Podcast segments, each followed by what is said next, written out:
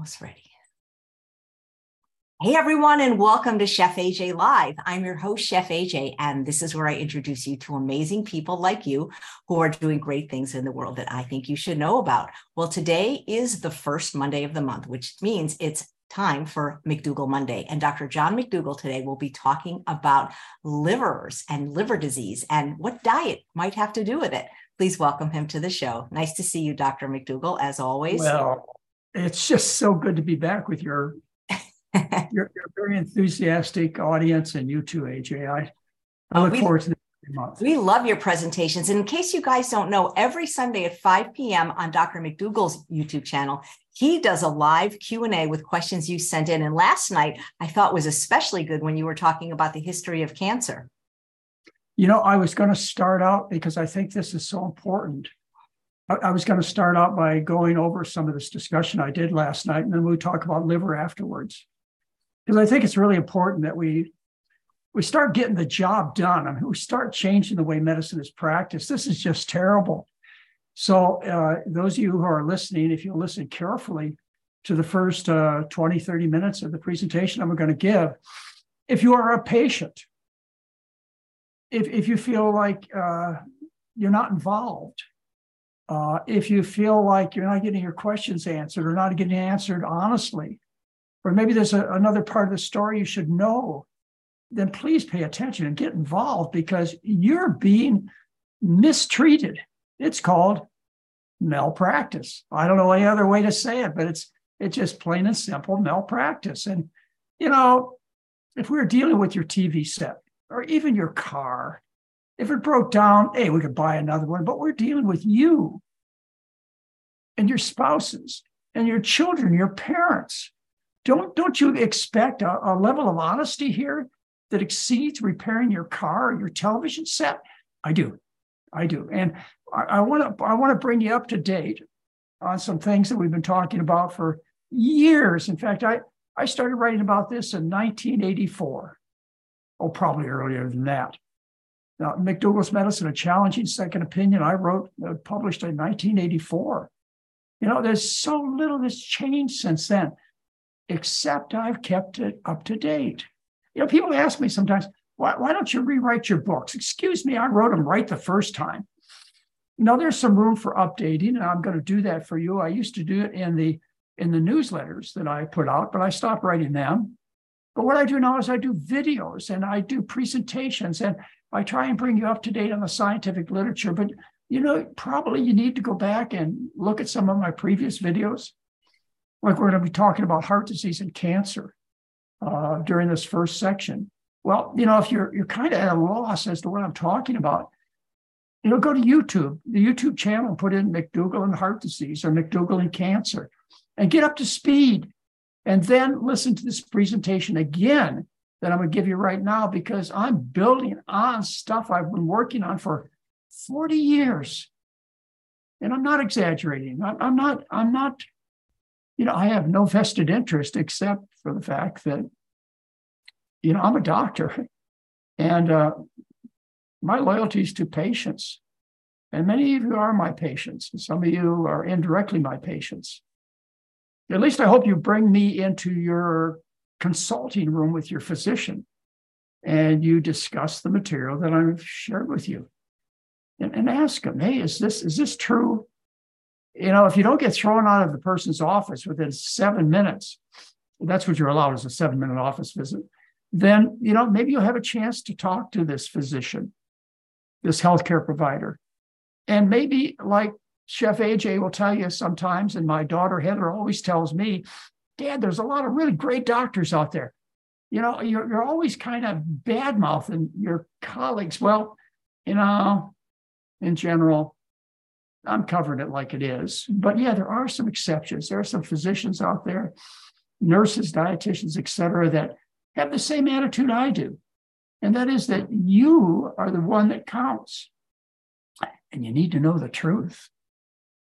You know, not, not people's opinions. You need to know the facts.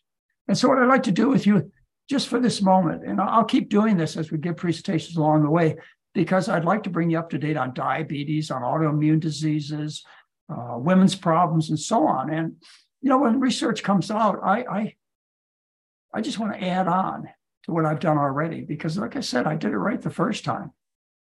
So let, let's let's talk about some of the things that concern me that have come up all over the last year or two that I think you should know about. And if it doesn't make a lot of sense to you, you know, go back and look at the uh, the basic presentations I gave you to you on, well, in this case, on heart disease and on cancer. Look up the studies. See if we can get this in line here. All right. You tell me we're, we're all set here. We got a, a good picture there, Chef AJ? Perfect. To get you involved, I've got I've got to get you, you're doing your homework, all right? I've got to get you to look at the basic research and decide whether or not I'm exaggerating. I mean, how could Dr. McDougall be right and everybody else be wrong? You know, how could that be? Well, you can find out. You can challenge me. I encourage you to do it. In fact, I insist you do it. I'm going to ask you for each and one of the discussions I bring up to look up the basic papers and read them, particularly if this concerns you. Read the basic papers, the scientific papers, and decide whether or not I'm telling you the truth. How do you do that? How do you look up the basic scientific research? Well, I've shown you and I'll show you again. You know, you go to PubMed, the National Library of Medicine, and you look up the title of the article or the subject you're interested in, or you look up the reference that I provide in the bottom right hand corner of the slides. And, and, what you do when you look up this, the, the presentations on, on uh, PubMed, the National Library of Medicine, is they'll give you um, citations. They'll tell you how to look things up. Well, what you look up is you look up something called the DOI. It's right there. It's under, let's look under site. DOI. You look up digital object identifier, DOI, and you copy that number. And then you go to this website that you see here, Sci-Hub. Sci-Hub is a renegade website that provides for you the scientific research. I mean, the basic papers are right there. And, and pretty much I can, I can find pretty much everything I talk about by just going to Sci-Hub. But also, you know, I would say about half of the papers available are open access. So they don't even try and disguise them behind copyrights. The publisher is going to tell you, look, this is copyrighted information, and to go to Sci-Hub is cheating us a lot of money well deserved. Excuse me. The research papers were done uh, courtesy of your tax dollars. They're done courtesy of the money you spend on buying their products. Know, this is your research. You paid for it. I don't feel bad in any way for you having access to it, even if they say it's copyrighted. You know, anyway, you know how to do it. You find the DOI number, you put it in Sci-Hub, SCI-HUB, okay? And uh, right now it's it's housed in Russia. You can see the uh, you can see the identifier sci.hub.ru. It was held in different countries. They'll move it around but it's available for you. Look it up. Take the papers into your physician, your healthcare provider, and say, look, look what I learned. Is this true? Come on now, is this true? All right, let's see if we can get moving along here. We're going to talk about some updates on topics that we've been over before. You know, you know this because if you went through the, you oh, if you just listened to me on Chef AJ, uh, the presentations I've given. They're all on YouTube, they're all free. And if you've taken the 12 day program, boy, we've given you a, the basic understanding. And nice thing about you being involved in the 12 day program is you're a McDougall patient. Yes, you are. That's the only way you become a McDougall patient. You either have gone to my St. Helena program, St. Helena Hospital, which I, I did for 16 years, know, it's one of the best hospitals in California. I was there for 16 years. If you were a patient there, then you're, you're my patient for a lifetime. Or, or if you go to the resort program we ran in Santa Rosa, California for 18 years, you're a McDougall patient. And, and if you attend the telemedicine program, uh, which we've been running for the last three years, 12 days, 12 days of your life, you're a McDougall patient for basically life. Not only do we give you the 12 days, we schedule weekly appointments and then monthly appointments with you. Hey, you know, our goal is to get the job done. You know, the, the, the one night stands are over, folks. I don't do that anymore. A seven minute office visit is very unsatisfying, not just for you, but for me. So if you really would like to get involved in your care, you know, you, you say, I've had it, you know, it's too painful. It's too painful to suffer the diseases, to suffer the, the uh, the unsightliness. You know, I used to I used to really like what I saw in the mirror. You say to yourself, well, you can have it back. You can regain your lost health and appearances. The body heals, but you got to stop damaging it with the food. Yeah. All right. Let's see if we can get on to some topics here of interest. All right. Let's talk about lying to the public. All right. Lying to the public. When it comes to heart disease, I gave you the information. I showed you all of the studies that were done to date on doing PCI, uh, percutaneous coronary intervention, or angioplasty. I showed you all the research up until what I'm going to show you right now. And also on open heart surgery, I showed you all the research. And what the research said, you know, the European study, the veteran study, the CASS study, that was the coronary artery surgery study. They all say the same thing. Open heart surgery does not save lives. Maybe in the very, very, very sick, it does. But not for most people who have open heart surgery. And when it comes to angioplasty, you know, whether you, uh, you know, whatever study you look at, they also have the same results. There's no survival benefit to doing these kinds of interventions, but there's a lot of reason to do them. I mean, heart bypass surgery, open heart surgery, where they rip your chest open, you know, they put you on the heart lung machine. Uh, that's uh, seventy to two hundred thousand dollars if all goes well. And an angioplasty is like thirty to hundred thousand dollars if all goes well, and it doesn't always all go well. So there's tremendous motivation to keep you in the business. Here it is. It's money. All right. So let's let's talk about um, let's let's talk about what's been been done in terms of advancement of knowledge in heart disease. What we're talking about is uh, coronary artery disease, atherosclerosis, plugging of the arteries of the heart so that you don't get enough blood supply to the heart. Let me bring you up to date. But first, you understand without argument, heart surgery does not save lives. And maybe in the very, very sick. We'll see. But but that's not what you're told. You know, you're told you'd be stupid not to have this surgery. Okay, doc, if that's the case, show me the evidence. Show me the research. I've, I've, I've made available for you all the research that was done up until what I'm going to show you right today. Hey, it's nothing more important than you and your family. And the consequences can be huge. It's just not a matter of wasting thirty to two hundred thousand dollars or more. It's a matter of having your your mind work, of risking death. Yeah, this is important. Well worth a little trouble on your part. Okay, malpractice continues unchecked. Heart surgery. Well, heart surgery is done on hard fibrous plaques. You see, this is an angiogram, and you see the arrows pointing here. They're pointing to hard fibrous non lethal scars. These are stable, they don't rupture. But that's what doctors operate on is they operate on these scars. They bypass these scars, which basically never kill. But what kills instead are, uh, are plaques that rupture. What happens is the inside of your arteries gets damaged by the foods that you eat. Maybe tobacco makes an additional damage factor here, but the foods damage the inside line of the arteries, and you see a thin layer here called the intima. One cell thick, that's all it is, is one cell thick. And the injury occurs. Uh, globs of fat, slivers of cholesterol get under this thin skin. And just like a sliver stuck in your hand, a sliver of wood, the body reacts. It tries to isolate that sliver it, it tries to uh, remove that sliver, just like it tries to remove the slivers of cholesterol and globs of fat in your artery walls. It does this by infiltrating the injured area with an inflammatory reaction with white blood cells.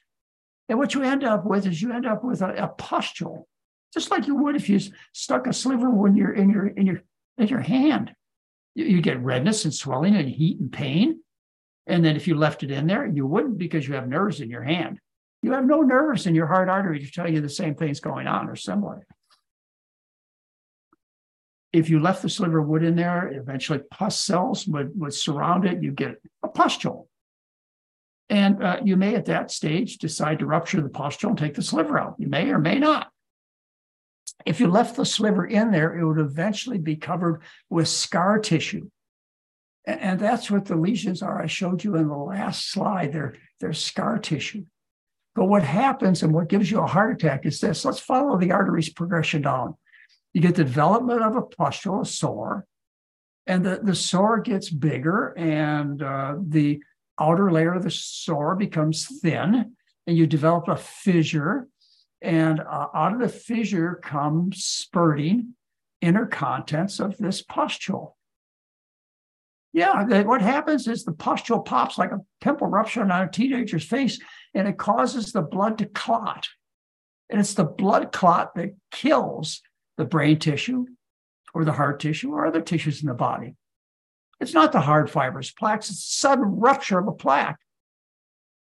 Okay, but doctors don't operate on the killing part of the disease, the rupture that forms a blood clot, which results in a coronary artery thrombosis. Why? because they have no technique.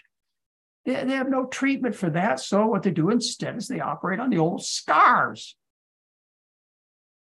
All right. So now you got some basic understanding of what goes on with this disease. Let, us take a look at some of the recent studies done here. 2009. That, that's one of the latest studies, a randomized trial of therapies for people who are really sick They've got type 2 diabetes. They're probably they're overweight for almost for sure. You got high cholesterol. They've been shoveling that rich American diet into their artery walls for years. These, these are, the, are, the, are the, the, most sick of all. And what you see is you see uh, you see no survival benefit. Look at the charts. Survival of revascularization, in other words, doing angioplasty versus medical therapy, 88.3 versus 87.8, not significant.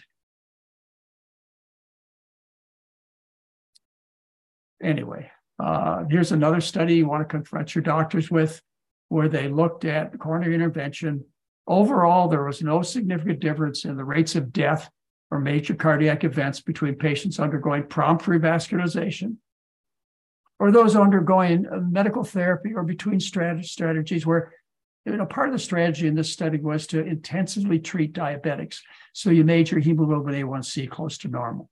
But we've already shown that doesn't work. I went over all that with you in the diabetes section. In fact, that kind of aggressive therapy kills. That's what all the studies say, but we won't touch on that today. All right, so uh, a more a more recent study. This was done in 2022. Okay, October of 2022. Uh, just published, New England Journal Medicine, the best of the best. Now, here again, they look at the very sickest people, the ones that have such damage to their heart muscle that half the heart muscle's dead. You'd expect if, if, if the procedure works at all, you'd expect to see the benefits and those who are very ill. Okay, well, it took them a long time to, to, to find these 700 people that they were studying who were very ill. Uh, they were on average uh, age 70 or older. They found 700 patients. And among those with severe ischemic left ventricular dysfunction who received optimal medical therapy, revascularization uh, by PCI did not result in a lower death rate from any cause or hospitalization for heart failure. In other words, the surgery didn't cause them to live any longer. But you know why? It's because they operate on hard fibrous plaques. They don't do anything with the killing part of the disease. All right, so I hope you have that established well in your mind that this expensive procedure, which you risk your life having done, plain and simple doesn't work. There are, you know, I'll go over 20, 30 studies with you or your doctor, and there'll be no argument here. You know, the only argument would be is, uh, ma'am, sir, go find another doctor. I'm done with you. Yeah, you might lose a few physicians by asking questions, but hey, All right, so let's say, let's except in the most severely ill, bypass surgery or any type of open heart surgery or angioplasty does not save lives. Well, an angioplasty, plain and simple, doesn't save lives. Maybe open heart surgery, in the most severely ill would a tiny bit. Tiny. Okay. Anyway, here's randomized control trials. A couple of them there for you, huh? All right. So if heart surgery doesn't save lives, then why would you do it? Are there legitimate reasons for doing it? And yes, there are. If you have such severe closure of your heart arteries that you can't get around, you can't do the things you want to do. You know, you can't prepare your own meals, you can't go windsurfing, you can't ride your motorcycle, whatever is incapacitating to you. Heart surgery can relieve chest pain. But you should only look into it if it's incapacitating chest pain. In other words, if it's something you don't want to do again, it's not just incapacitating. I mean, if it's a matter of climbing up to the top of a mountain that's 10,000 feet high, you might say to yourself, I really don't want to go up there anymore. But if it was something that's near and dear, say to me, like windsurfing across the pond at 34 miles an hour, I might decide that that's incapacitating and have something done. What would I have done? Well, according to standard teachings that were taught to me 50 years ago and are taught to doctors today, is you should reserve surgery for people who have incapacitated chest pain unrelieved by good medical therapy.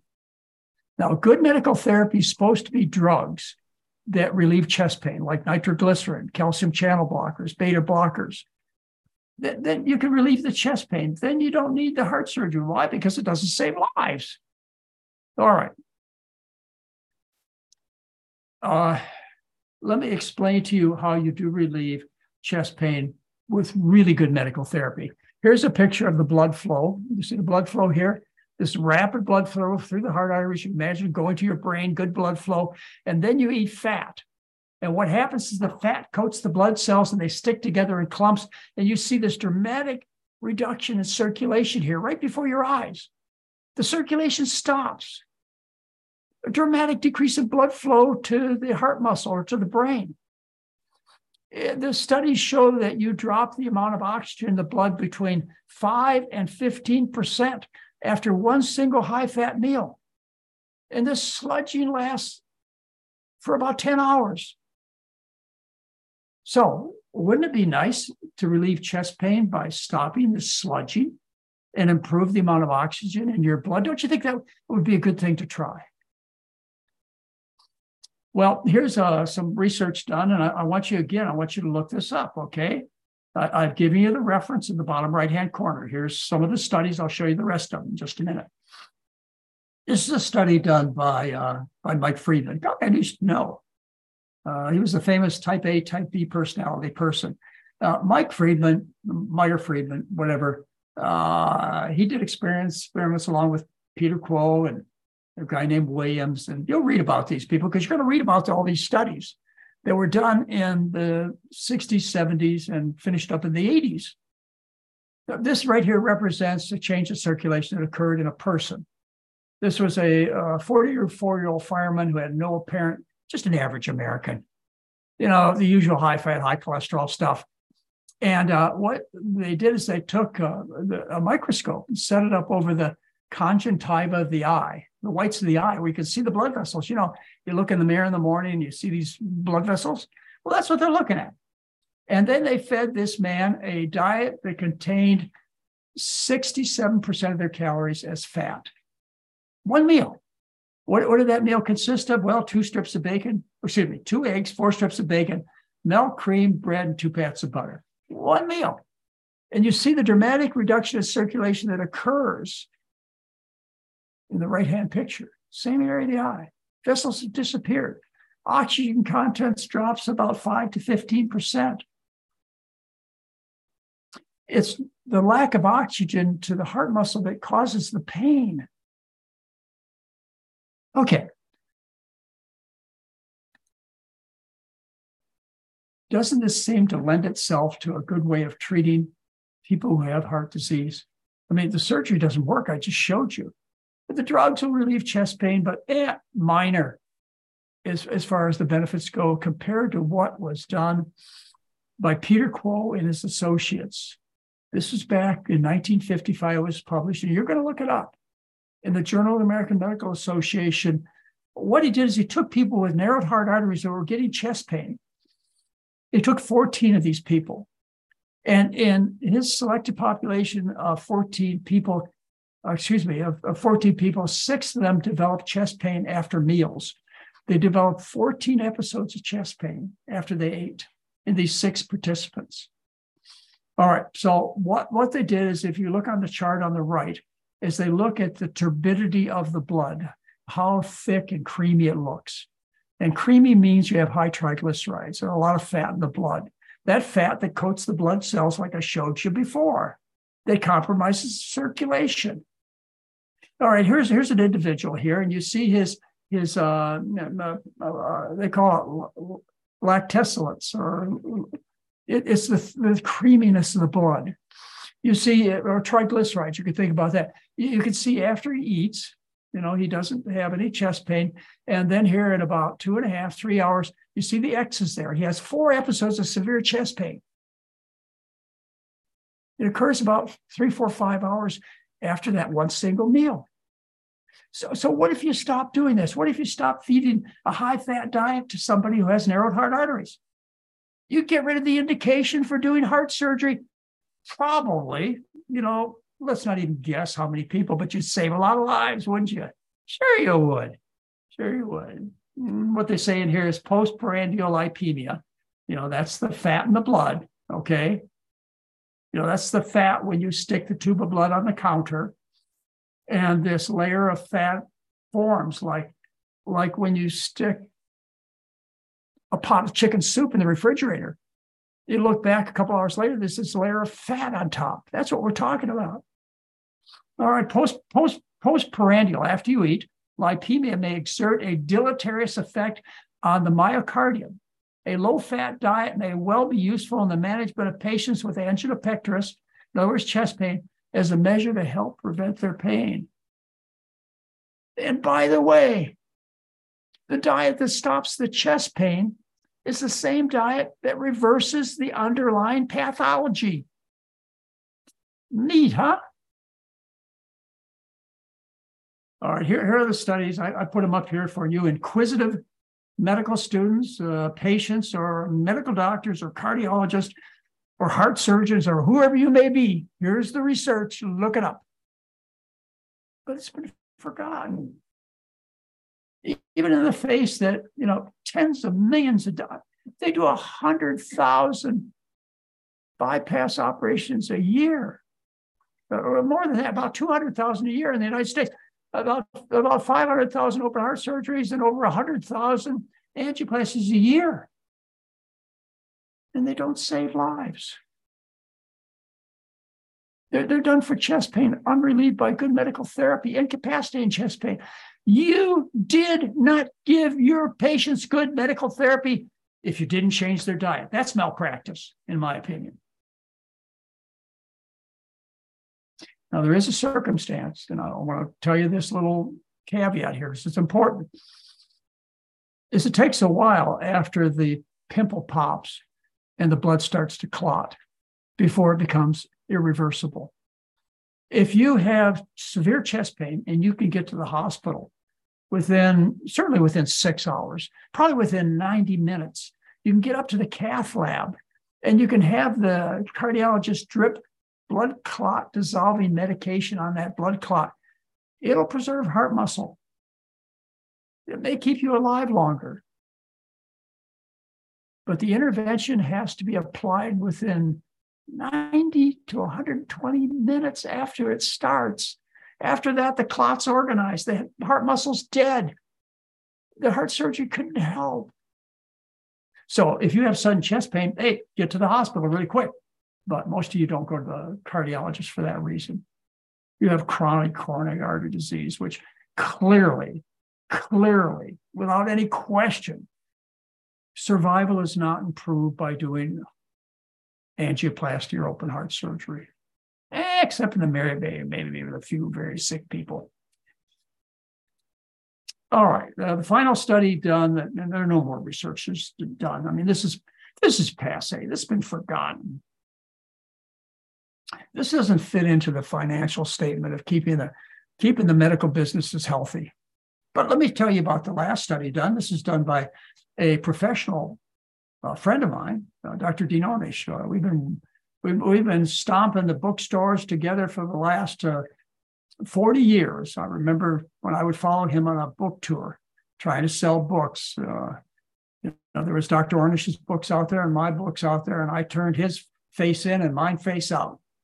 But he still sold a lot more books than I did. I think maybe not, maybe not. Anyway, you know Dr. Dean Ornish, and, he did uh, in 1983 did a study on people who had severe coronary artery disease, and within three weeks he got a 91% reduction in chest pain episodes by the same diet that I use, that he's been using, that should be used, et cetera. They're not going to do any more studies, ladies and gentlemen. There's no reason to. All right, so there, there's there's the there's the lying to the public when it comes to heart disease, and they're still lying. They're not going to stop. You've got to prepare yourself as a consumer. Now let's talk about the cancer business a little bit because you know that's one even even my colleagues are afraid to challenge the oncologists over. You know there there are a couple professions, and both of them I, I would apply this statement: the emperor wears no clothes you see, if you're emperor, you can tell people to shut up, don't look, you know, don't believe what you see, because they are the most vulnerable to being caught for lying. Cardiologists and oncologists are because they tell us they tell the biggest fat lies of anybody. I just showed you what the cardiologist and the heart surgeon is doing. Let me show you what the oncologists, the people who deal with cancer, are doing. Not that they don't have well meaning intentions, but you're being hurt. Okay. Uh, colonoscopy is the standard of it's the gold standard. In fact, if you try and get a sigmoidoscopy, which I do recommend, you'll be denied. We say we don't do this.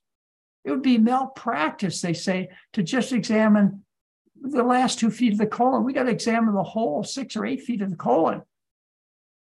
You know, they say it would be similar to just doing a mammogram on one breast to just do a sigmoid exam as opposed to a colonoscopy. Well, we can go over the mammogram stuff another time, and I can tell you, you know, that's another lie sold to the public. But let, us stick with with colonoscopy here for a minute. Uh, here, here's here's the reason it's so it's so popular. Cost over three thousand dollars for a colonoscopy, done at a surgical center or a hospital. It requires anesthesia. The complication rate is not too high, but it's important if you happen to be the one that suffers the complications. About 7% of people who have polyps removed have serious complications. About 7%. Uh, when it comes to one of the most uh, troublesome complications, and that's the perforation of the colon, that occurs in about one in 2,000. And about half the people who have a perforation of the colon die. But, but you're asked to have this potentially deadly procedure done. Whereas sigmoids, it's done in an office, no anesthesia, virtually no complications. And, and the results when you do a sigmoid as far as survival are as good, if not better. I can argue they're better than when you do the colonoscopy procedure. Okay, this is a malpractice that continues to date sold to the public. You, you'd be stupid not to get your colon full examined, you're told. All right, well, I have to establish something here first for you is that when you do studies, what you do is you set them up so that they're randomized control trials. That's how you determine whether something works or not. That's the gold, that is the gold standard, is to do an experiment where you have a big group of people, you divide them into two similar groups the control group and the intervention group. Okay, in this particular uh, screen, you're looking at uh, the screen group of those who get the mammography or the colonoscopy, et cetera, versus those who don't, or at any or get a, a lower frequency. If this procedure really works, then at the end of the study, we should see more people alive in those who had the intervention than in the control group, and we don't. We don't. It's not a matter of finding tumors earlier. You know, you, you still die the same day. You just found them earlier. You know, if you're not looking, you find it, say, three years before you die. If you're looking intensively, you might find them 10 years before you died. Well, it just means you knew you were sick longer. That's all. You still died the same day. What you need to see is in a randomized controlled trial, when you apply what you believe to be true, you need to see more people alive who undergo the intervention. And it's highly questionable whether any of the screening procedures done today show this kind of benefit. Certainly not a benefit you want to buy if you really understood what's going on. All right. I have to teach you the natural history, just like I had to explain to you about heart disease. I've got to teach you the natural history of cancer. And once you know this, then everything makes sense. So please pay attention. A, a single breast contains 100 billion cells. So two breasts, you've got 200 billion cells. A single prostate contains 100 billion cells. I mean, just try and consider how many cells that is. Well, cancer starts as a single cell that stops obeying the rules. Always one cell leads the way. This cell stops obeying the rules, and one of the rules is you can't go dividing anytime you want. You, you can divide if you're growing, or if, say, you have an injury to repair the wound, you can divide. Otherwise, you can't divide anytime you want. Otherwise, you'll become a misshapen lump in an hour, or two hours, or a few hours. Okay, so a cell gets injured and decides it's not going to obey the rules. It's going to divide its own free will. Not like wildfire. The average doubling time for a solid tumor is every 100 days. That's every three and a half months. So one cell in the breast or one cell in the prostate becomes cancerous and it starts dividing. So 100 days later, you've got two cells. 100 days later or three and a half months later, you've got four cells. And then you've got eight, 16, et cetera. You've had cancer for a year and you've got a tumor mass that consists of 12 cells. Amongst 100 billion, you can't find those. It's undetectable by any means. The, the divisions continue. And by the way, you know, many cancers that are said to be cancers really don't manifest themselves this way, but there are many who do too. So let's continue with the divisions. Uh, every 100 days, finally, you're at two years, you've got over 100 cells, still can't find it. Divisions continue, you've got a tumor mass the size of a period on a paper, size of a lead tip of a pencil. It contains a million cells. It's been growing for a six years six years. and It's still not detectable by any means that we have available. Okay, so let's get it to the detectable stage. Divisions continue, and finally, you're 10 years of doubling. You now have a billion cells in your tumor mass that is the size of an eraser of a pencil, uh, one centimeter. It's now detectable. You can feel it a mammogram may find it. The PSA starts to become elevated for prostate cancer. It's a 10 year old disease. This is not early detection, this is late detection. And if it's truly cancer, in a lot of a lot of situations it's not, it would have never affected you. But it's truly cancer, it's spread to the liver, to the bones, to the brain. The cattle are already out of the barn before you close the door. How in the world would any intervention matter at this stage, particularly local interventions like surgery or radiation? Do you understand what I'm telling you? Do you understand that you're looking at a disease that's, you know, six, 10, 20 years old? You know, on mammograms, mammograms, the average the average time of doubling before they're detectable is 14 to 17 years of doubling. The reason is, is mammograms detect slower growing tumors. Now, let me tell you something here right now is that the average is every 100 days. For some people, for some tumors, they double more rapidly, like every 25 days. That's not good. But whereas for, for other tumors, they'll double uh, not every 100 days, but say every 300 days. That's good. You know, eh, say you have breast or colon or prostate or, or you know, lung cancer or brain cancer, you just want to delay your time of death. We're all going to die, folks. So you want to slow that tumor down. You want to stop feeding it the things that cause these tumors. You want to enhance your immune system so you're on the winning side of this battle. Okay, now understanding this, you will now be able to understand why early detection is really late detection. Remember, you're not going to find it on average until it's 10 years old in terms of doubling. It's a billion cells. Then you can find it. That's early detection. As far as treatment goes, you have to understand that if it's truly cancer, and I have to tell you, many people, in fact, probably 10 times as many people are overdiagnosed as are truly diagnosed with a cancer. In other words, they told they have cancer and they really don't have anything that'll trouble them in their lifetime. Anyway, uh, you'll understand why there are treatment failures. And we're going to talk about both early detection failures and treatment failures here. You're being lied to. Uh, this is out of John Hopkins. Uh, this is their discussion of how a colon cancer develops. Just to show you, I'm on the same page with everybody else. And so will you be if you start studying this a little bit. Okay.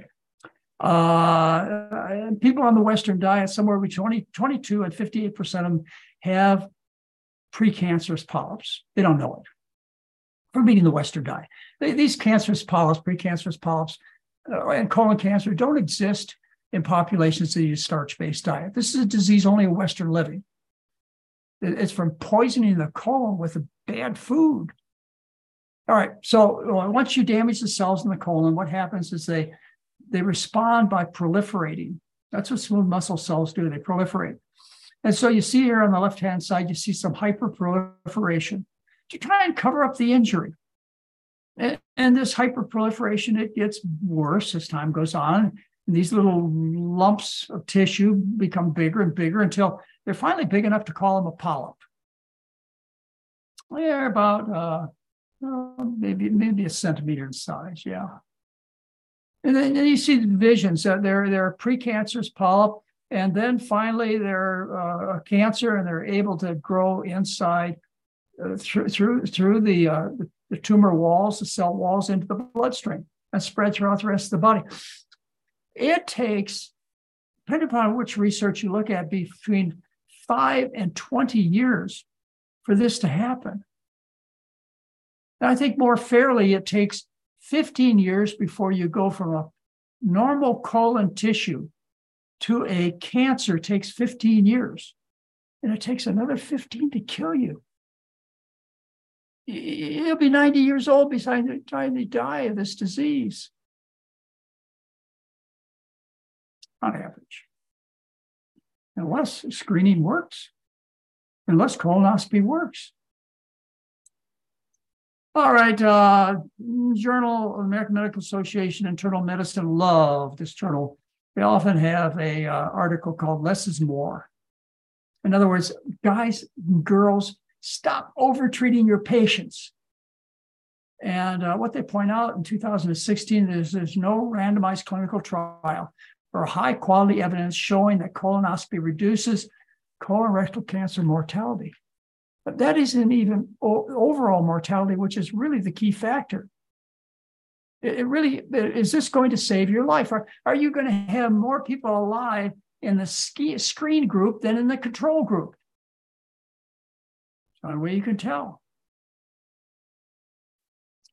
Well, it's gotten to the point where you're considered a second class citizen if you don't follow your doctor's advice.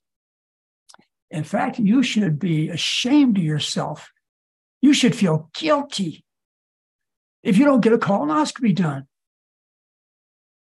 Embarrassment can't kill, but colon cancer can. Get a colonoscopy. This is, this is a billboard.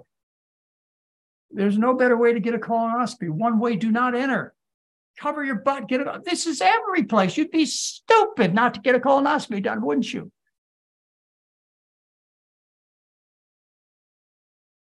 Well, when this study came out, which we're going to talk about in just a minute, this study came out in October of 2022, the only randomized controlled trial ever done on colonoscopy. I'm going to show you in just a minute. Some of the uh, the media got it right, you know, like uh, for example in uh, the news stations, NBC News, they said colonoscopies may not be as effective as thought. Study suggests. Doctors disagree. Why do they disagree? Uh, why would they disagree with the data, with the science? You know why? How about nature? Controversies over colonoscopy for colon cancer uh, screening. They're controversies because, because the truth is different than the sales pitch. That's why. All right. Here's the one you take to your relatives, your well meaning friends, and maybe even to your attorney. Maybe. Okay. First, first randomized trial ever done And I'm going to divert for a minute after I get done telling you about this. I hope I remember to do that. The first randomized trial ever done, it was a trial, it was done in, in Europe, Poland, Norway, Sweden, got involved in this trial. And uh, what they tried to do is they took a, a control group, which got, you know, casual colonoscopy examinations, and a, a intensive study group that got you know, frequent colonoscopies. They had intensive colonoscopy done by experts. Look at the chart. Look at the cumulative risk of death. The invited group who had the colonoscopies versus the usual group. In other words, screened versus control. And what they show, well, you know, if you can't read the chart there, look at the bottom left hand corner died from any cause those who underwent colonoscopy for 10 years, 11.03% of them died. Those who didn't, who were in the usual, the casual, and by the way, in Europe, colonoscopies are not recommended for their population. In Canada, in Canada in 2016, they told their citizens to not get a colonoscopy. So these people in the usual care group, they weren't getting colonoscopies. The intensive care group, they were. And what was their death rate? Usual care, 11.04%. In other words, what is it, 0.01%? Yeah, and, and it was it was in favor of those who didn't get colonoscopies. I'm reading that right. Invited group. Yeah, no, I think it's backwards. 0.1%. That's it.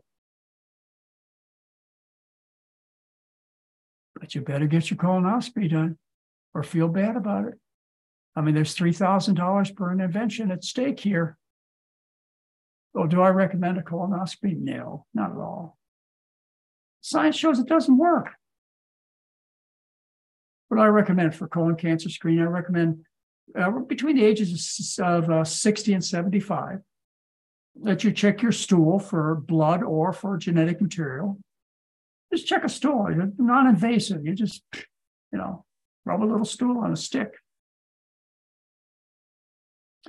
And or get a sigmoid done, one sigmoid. That's it.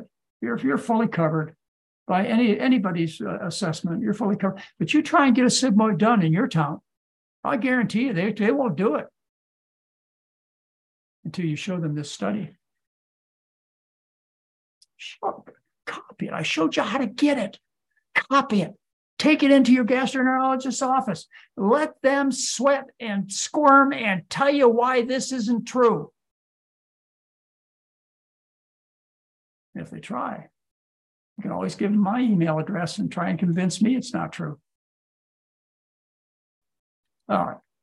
Uh, what I wanted to say to you about this randomized control trial and the next one that follows is uh, uh, my, my colleagues, cardiologists, uh, uh, oncologists, cancer specialists, heart specialists, et cetera, they see they say it would be it would be malpractice to not treat somebody or to not do these tests. Now, how could you possibly even suggest it? And that's the reason there are no randomized control trials done on treating lung cancer or uterine cancer, is because my colleagues knew the natural history of cancer and how it grew and how you couldn't find it until it had been growing for 10 years. And by that time, it was too late and treatments couldn't possibly work. They knew that or should have. So, what they've done for the last 50 years, I've been in this business for over 50 years. They've done hundreds of thousands of these tests and treatments. If they had any inclination that they could show by a properly done study that these were to the advantage of a patient, don't you think they'd have done it? Then they wouldn't have had to, to take and lie to the patient, embarrass you, make you feel guilty to get you involved in the business. Anyway, let's go on. Uh, talk to you about about early detection. It's late detection. Let's talk about treatments. Same thing. Same thing I'm talking about. This is this is malpractice, but let's go over it anyway. Let's talk about treating breast cancer. For my whole career, you know, 50 plus years, certainly 47 past years, I've recommended that if a woman has a lump, she has it removed with clear margins. So stick the lump out, pretty, pretty much non-deforming, depending upon the size of the breast and the size of the tumor. Nothing more. Not, not an examination of their lymph nodes under their arm. No, don't do that. Not, not, not mastectomy. No, don't do that. I haven't recommended that at all. And, and there's actually a fraction of our, our community out there, the ones that, that aren't general surgeons that don't do mastectomies, don't make their living, send their kids to school based on tuition paid for by, you know, operating, amputating breasts. There's a fraction of my colleagues who are more progressive who say you don't have to do this mutilating surgery. You don't have to take a woman's breast off. You know, when I first started, I, I even before I went to to medical school. I was a surgical nurse, and I've been in, on hundreds of these operations. But back when I first started, we used to take the breast, the underlying muscles, and all the lymph nodes on the side. But before I started practice, back at the turn of the century, they used to take the arm also on the affected side of a woman who had breast cancer. All right. So we realized, we started realizing that we don't have to be that aggressive. And I'll show you why we realized this because of Bernard Fisher and his study started in 1970s. I'll show you. Your doctors know this or should know this. Anyway, the, the, the standard of practice is this. If you don't have your entire breast removed, which is, uh, you know, it has to be done sometimes, but, you know, most of the time it can be avoided. That, you know, if you're going to get a lumpectomy, you must get an addition of radiation. And I've been told because you'll live longer. And that's what the studies say, but they don't say that. I have had arguments with uh, medical students, with, fellow doctors who tell me, you know, this is malpractice for you to not give this radiation to women who have a who have a lumpectomy, just, just the lump removed. But I say, look, radiation causes a leathery breast. If you do it on the left side uh, where the heart is, you double the risk of dying of heart disease. It suppresses the immune system and it's a bit costly. Radiation therapy, $13,000. Anyways, lumpectomies are, the radiation costs nothing when I, when I have it done. In other words, I don't recommend radiation. All right. So um, here is uh, a study on, on men. Now, I bring this out because I want to make a statement for you before I get too far into this. Uh, I want you to know that still today in the United States of America, males dominate the business. As the as the caregivers, it's mo- mostly male still. That that's being fixed by uh, by admitting a lot of young women or older women to medical school these days. So it's kind of being, being, being evened out. But, but traditionally, through my entire career, it's been a male dominated medical business that takes care of women. This is sexism that's going on here. Why do I say that? Because we've studied, we've studied prostate cancer in men. we've studied the effect of treating men by removing their entire prostate or by radiating their prostate or by doing nothing. It's called watchful waiting. So we've given our male counterparts a real advantage when it comes to them. we're not going to let us guys be mistreated by girls, you know, whatever. And so we started studies. Uh, this is uh, 15 years. It was just published, published in 2023 in April of this year, showing that there's uh, no difference in survival whether you have the prostate removed or even more aggressive surgery. Which you can hardly believe there's more aggressive, but there is, or radiation, or doing nothing. Nothing.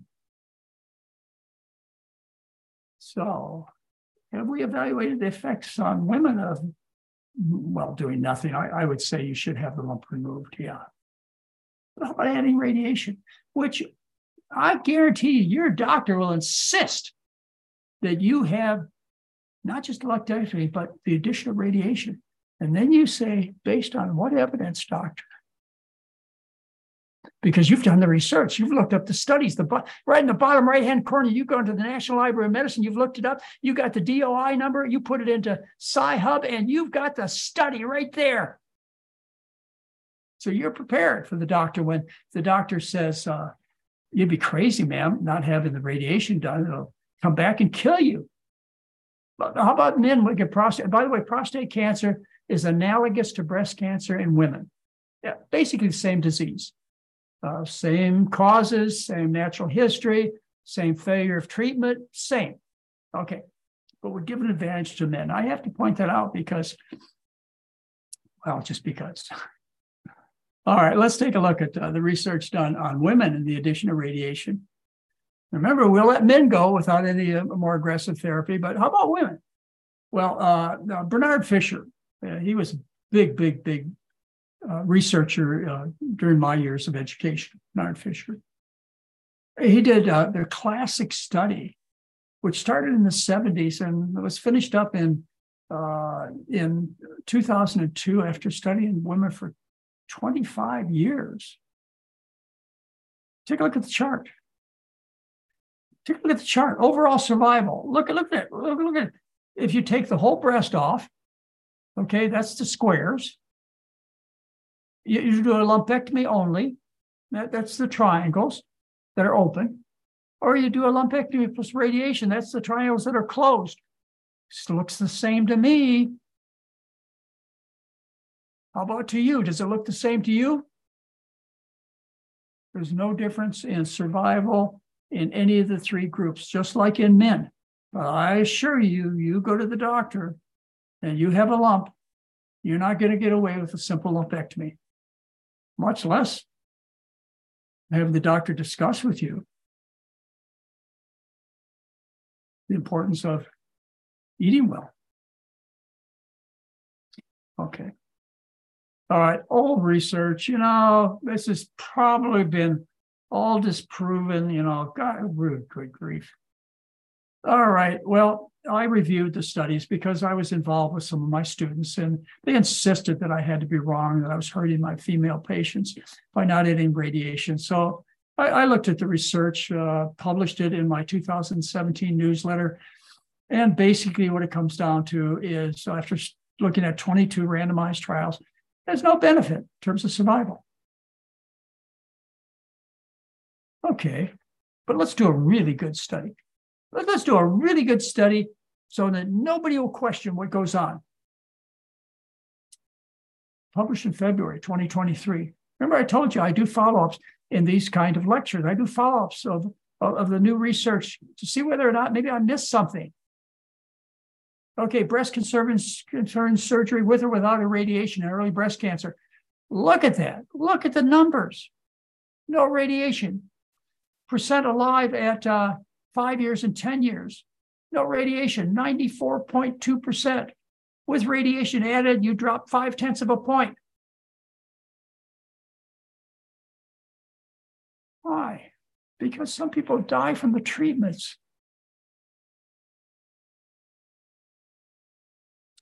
At the end of 10 years, survival 80.8, no radiation therapy, 80.7 if you got the radiation. You slap this study on your doctor's desk and see what happens. I'll bet you'll get thrown out of the office. That's what I'd guess. Anyway, there's the data. There's nothing else. So when you put it to the test, when you do the randomized control trials, what you find out is what I've tried to tell you from the beginning. They, they start with premises that are incorrect. You know, with heart disease, you start with the idea that it's the hard fibrous blockages that cause heart disease. It's not, it's the tiny pimples that pop, which we have no treatments for. When, if you understand the natural history of cancer, you'll understand by the time you can find it, it's already it's already expressed two thirds of its disease unbeknownst to you or the doctor. Two thirds of the illness has already occurred, unbeknownst. So, what happens when you discover the disease? Now you become a customer. Early detection means there'll be longer times to treat you with more therapies. It's the money. Uh, yes, it is. Be funny be funny if it wasn't you and your family. But it's not funny. Anyway, you're welcome to share this presentation with anybody you want. And I, my email address is really easy to find. Be glad to discuss with you uh, these subjects on Chef AJ's show if she'd like to. I don't know. I do know. I do know because of mass communication, because of what we're doing right now. I have a chance to talk to you personally, to share with you this information, and we're going to change the world. I, I am so excited about what's going to happen over the next four to five years because the truth will get out. The truth is simple and easy to understand. The truth's the truth, ladies and gentlemen. You can't, no matter how much uh, publicity you do, no matter how many spin doctors you hire, you can't change the truth. All right. So anyway, uh, Chef AJ, would you like to stop for just a minute and see if there are any questions? Absolutely. I will look in the chat. I know that there have been questions that were submitted, especially about liver disease. Well, I'll go on and do the liver disease thing if you want, but I just had to tell you this. I, I am I'm, I saw, you know, you can imagine the frustration I have for you. Oh, yeah. You know, for you as you as a patient, because you know you'll be told things like, uh, you know, a well-meaning doctor will tell you, look, if you don't have this tumor cut out, you're dead meat. And if you submit to my surgery, I will cure you. That's what they tell you. They may not say it in those exact words, but that's the message that comes across to the patient. They're, they're sitting there all upset. All they can hear are, are the words of condemnation or hope. And what they hear is, You've got a problem. Yes, I got a problem. Okay, I got a tumor in my in my liver or my colon or my breast or whatever. And you're telling me I'd be stupid to not have the most aggressive therapy possible. Well, doctors, show me the evidence, show me the research. You know, you don't stand a chance unless you, you come well. Dr. McDougall, Nancy's saying, you know, you know, she's agreeing with you, and she's saying, well, what about people that take their body parts out, not even when a tumor is found, but just because they have a gene, like for example, the BRCA gene? Yeah, that's that's true. Can, let me tell you how you reduce your risk of lung cancer in half. You cut out one lung. Let me tell you how to reduce your risk of breast cancer in half. Do you know that there was a magazine that I read? It wasn't a medical journal, but there was a magazine that I read early in my career that said because breast cancer is so common, it occurs in one in six women in their lifetime on the Western diet. It's only a disease of Western civilization. It doesn't occur when people eat a starch based diet. This magazine suggested that just like we perform circumcisions on little male babies days after their birth, we should remove the breast buds of female babies during the same post birth period of time. Then you will eliminate breast cancer. Excuse me. Excuse me. Is that an approach you'd want to take? Yeah, you know, if, if you catch it early enough, then you can make a difference. As far as BRCA goes, BRCA, uh, BRCA and, uh, and, and one and two, these are genetic problems that set you up as having a tendency towards more breast cancer. But if you eat a starch based diet, this is not important because uh, my understanding of this disease is even if you have the genetic tendency, it's not going to affect you. And the interesting thing about treating BRCA, this genetic problem, is that taking the breasts off doesn't improve survival, but taking the ovaries out does. And we've talked about over and over and over again how it's estrogen that promotes cancer, breast cancer. And that's why it is a disease primarily of women. Women have it 100 times more frequently than men because of estrogen. If you uh, take estrogen pills, hormone replacement therapy, you increase your risk of breast cancer. Therapies that lower estrogen slow the growth of the cancer and you live longer. These therapies can be tamoxifen, aromatase inhibitors.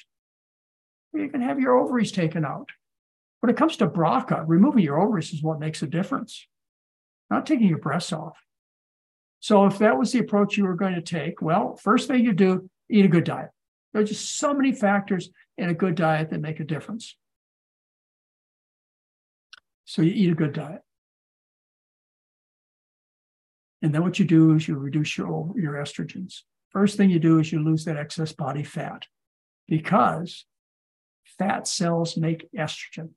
The fatter you are, the more estrogen your body contains, the less osteoporosis you'll get, but the more breast and uterine cancer you'll get because the high estrogen levels. So you lose the weight, that helps. Change the diet. There are, are dozens of mechanisms involved in lowering estrogens when you eat a plant food based diet. And by the way, these are discussed in chapter five in my book, The McDougall Program for Women, which you can, well, Heather gives it away once in a while. But uh, if you want to read it sooner than giving it away once in a while, as we do, as many of my books would give away, you could buy it on our website for like 10 bucks. Anyways, it uh, tells you some of the mechanisms involved that lower estrogens when you eat a plant food based diet. So, uh, yeah, in answer to your BRCA thing, you can get body parts cut out. Sure, you can. You reduce your risk of breast cancer and uterine cancer, colon cancer. Let me tell you, put you another one. In, in people who have familial polyposis, this is a genetic condition where you develop thousands of polyps in the colon, and they have a very high risk of developing colon cancer. In these people, if you divert the flow of food away from the colon. In other words, you do an ileostomy so that the contents that you eat never goes into the colon. These polyps disappear. So maybe what we can do in addition to taking your breast buds off and taking one of your lungs out and cutting one of your, oh, we're, we're going to take the breast buds off, and we don't have to do that. We can, only the guys who can take your testicles off, that would take care of your testicular cancer risk. We can also, uh, uh, right after birth, you know, after we get done taking the breast buds off and the testicles off, we can do ileostomies on every little baby so they won't get colon cancer. I know you think I'm being silly, aren't I? I'm trying to tell you that look, you want to do easy way. You want, you want to do what's right. You want to understand this disease, these diseases. Anyway, um, the indication for heart surgery is incapacitating chest pain relieved by good medical therapy. Good medical therapy is a change in diet. Chest pain goes away. You know, Ornish, Ornish published a 91% reduction in chest pain episodes in three weeks. You won't even be able to get your heart surgery scheduled for the next three weeks. You got time to figure this out. Anyway, you're being lied to. Look it up. Take these papers to your doctor. Ask your doctor, okay, you're making the recommendations. You are the recommender.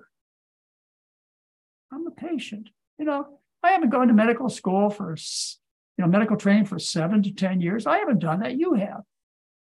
since you're the recommender, I want you to show me that you'll do me more good than harm. I, as Dr. McDougall, or you as patient, shouldn't be put in a position where we have to disprove them wrong. But we have to because they won't support what they're doing. Why won't they support what they're doing? Because it doesn't work. It causes more harm than good. Why did they do that? Because that's what they were trained to do. It was like Leonard Kim. Leonard Kim, when I was uh, in my first, probably first year in general practice in uh, at Castle Hospital in Kailua, Hawaii. Look him up, Leonard Kim. He's probably gone. He's probably dead now. It was a very, very, very good surgeon at Castle Hospital. Leonard gave a lecture on mastectomies. Oh, this must have been, you know, 40 years ago. And, and Leonard gave a lecture and, and he going through the research on mastectomies and whether or not prolonged survival. And every single study showed the same thing. No survival benefit. And I said, Leonard, I went up to him. I, you know, I, I knew him on a friendly basis. I said, look, uh, tell me something. I said, you just, if I heard you right, you just said that cutting off a breast, no matter how aggressive you are, does not prolong survival. Did I hear you correctly? He says, yeah. I said, look, I got the surgery schedule here for this afternoon. You have two mastectomies scheduled. One happens to be in a 93 year old woman. I said, What's going to stop this, Leonard? He said, A whole bunch of surgeons trained differently.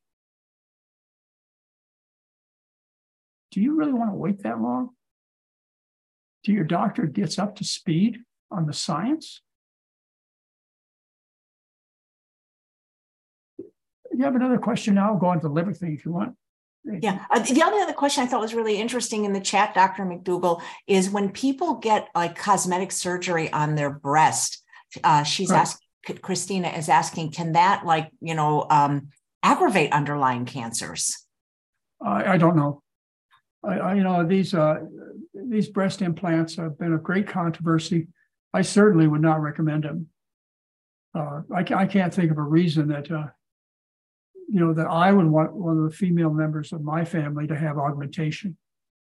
Uh, I, you know, as a doctor, you know, I've seen many, many female chests. It happens to be one of the privileges you have as a doctor to, you know, examine your patient, know what they look like, their problems are. Well, I've seen thousands of women with, you know, with their chests. That's been part of my physical exam. And I can tell you, I, I have never found a breast augmentation that I would want to have any woman I know wear. They're they're like two rubber balls sitting on the chest. We had again. I'll take you back to when I was a surgical nurse before I went to medical school. My job was working in the operating room, and I remember the. Uh, I remember we got we got a call over to the woman was asleep. Okay, you may not like this. It happened almost happened 50 years ago. Okay, I know it's wrong, but this is what happened is uh, after she was put to sleep, uh, we are all called and called into this operating room. And she had a, the surgical sheet over the top of her, and it looked like she had two rubber balls under the sheet. And this was the first augmentation I'd ever seen. And of course, patient asleep, she was undressed. And all of us in the medical field got a chance to have a, a, a big laugh. You know, I know it's wrong. Anyway, I, will tell you the other side of the story is in all my years of practice, and I've taken care of them, probably 40, 50 women who've been in this situation where their breasts were too big for what they thought was, was functional, much less attractive. And they went through uh, breast reduction surgery. I have not met a single woman who wasn't thrilled with having her breast size reduced when necessary. So I don't see it. I don't get it. Why two rubber balls would be attractive or add to somebody's appearance. Huh. Okay, so I, I, you know, I, I, don't know that the, the usual stuff is that these silicone implants cause autoimmune diseases. That's been to trial. There's been a lot of money at stake. I know many women who swear up and down that this is what destroyed their life. And I had, I tend to believe them. Yeah. But anyways, it's not one of those uh, one of those arguments I'll probably get into. Not enough people that, that would be addressing. I would rather deal with heart disease and breast cancer and colon, yeah, that kind of stuff, you know, real common stuff that we can all benefit by getting the truth. Any other questions, Chef AJ? No, people are just like uh, wanting to hear more about the liver, and there's questions about liver disease. All right, let's go on to liver disease. This is what I originally planned for you, and then you know I got this this notion that I, you know, maybe I should go over this stuff again for people. You know, maybe I should put it in such a compact form that you can insist your doctor, your friends, your relatives, your well-meaning in-laws will sit down and watch this segment. And what will it take you? 40 minutes to go through this. And say, well, what do you think? Anyway, you kind of caught me in that kind of mood. I gave a little bit of this presentation last night on the our five o'clock session, which I hope some of you join us. It's five o'clock every Sunday night Pacific time. Uh, Heather, Mary, and I would get on for an hour. No gimmicks, no charge. Just answer your questions for an hour. Anyway, I gave this presentation last night. All right, so let's go on to the liver problem. You have access to the science. Don't overlook it. Go to the National Library of Medicine, pubmed.org, P-U-B-M-E-D.org, the National Library of Medicine, and put in the citation and then look for the DOI number. Okay, the digital object identifier number, and then come back to the Sci-Hub website and put it right in there and say open. And the article will appear right there in front of your eyes. But don't bother copying it in that form. You have to hit the save part, and then it saves as a PDF you can work with. It's all it's it's all yours. Like I can't imagine you wouldn't come prepared to your doctor's office when it's paramount to something as important as as your life. Anyway, let's get on. Let's talk about liver disease.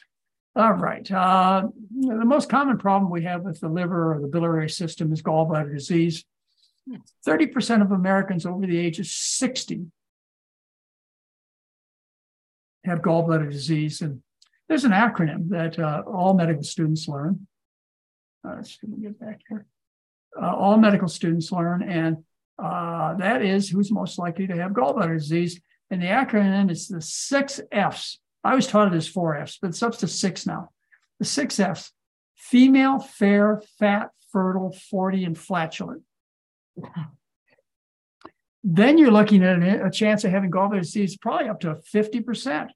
But most of these people, they never had any pain. They never had any trouble from it. They just had these silent gallstones, asymptomatic gallstones, and maybe a little inflammation of the gallbladder. That's, that's right. Uh, typical symptoms, uh, you get pain in the right upper quadrant that radiates to the scapula. You know, the, what is this, clavicle? No, not the clavicle, scapula, that, that bone back there in the, in the back. It radiates in that area most of the time up to the right shoulder blade. It, it's the gallbladder's on the right side. It's, you know, that's where the liver sits. And, uh, you know, pain lasts for 15 minutes to several hours, and it's really, really severe. It cause you to pay attention to what's going on. And the way you diagnose uh, gallstones is by doing an ultrasound, which it doesn't cost you any radiation. It's just a, a matter of looking. But I have to warn you if you look, you find. And if you find, you might be obligated to treat. So be careful what you ask for. Because if they're going to look in your abdomen with an ultrasound, eh, 30% of the time, half the time, they'll find gallstones. They'll find something that will trouble you and may be encouraged to do something about, which is to have those gallstones removed, which I'm going to encourage you not to do. The risk of developing serious problems when you have gallbladder disease is rare, 1% to 2% of the people.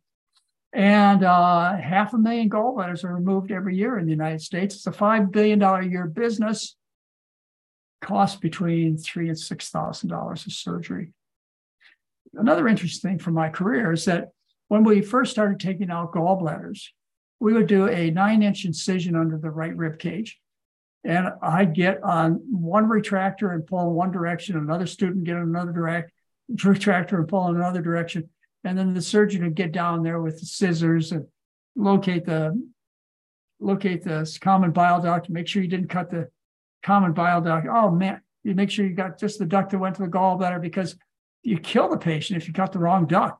Anyway, we we take out the gallbladder and the gallstones and throw it in the wastebasket. Go on.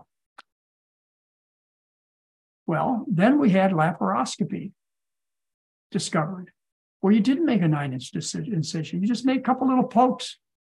You know, you're up and walking around within hours. And they just went through with a couple of tubes and they took the gallbladder out that way. And boy, oh boy, the incidence of gallbladder surgery went up, doubled overnight. Why? Because patients said, well, it ain't no big deal. This isn't big deal as it was before. And doctors found another way to make a quick buck.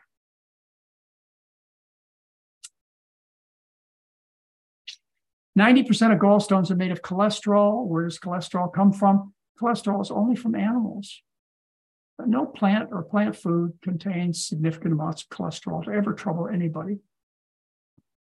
Animals.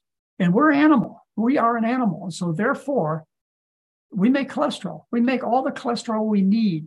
It's made from plant sterols. Plant, plant sterols are converted into cholesterol. And then cholesterol is converted into vitamin D, sex hormones, and bile acids. Okay. So uh, the way you get extra cholesterol, more than you possibly could need or make, is you eat animals. When you eat animals, we run into a problem. And that problem is, is your liver only has a limited capacity to excrete cholesterol. And that capacity matches your uh, amount you produce. It can get rid of about 500 milligrams of cholesterol a day through the bile, into the bowel, and out into the toilet. But that's it, about 500 milligrams a day. Say you eat an extra 500 milligrams. What's it going to do with the extra 500 milligrams? Your liver can't get rid of it. Now, if you were a dog or cat, that would be no problem because dogs and cats, as omnivores and carnivores, all they do is they just crank up their liver metabolism. They excrete all that cholesterol.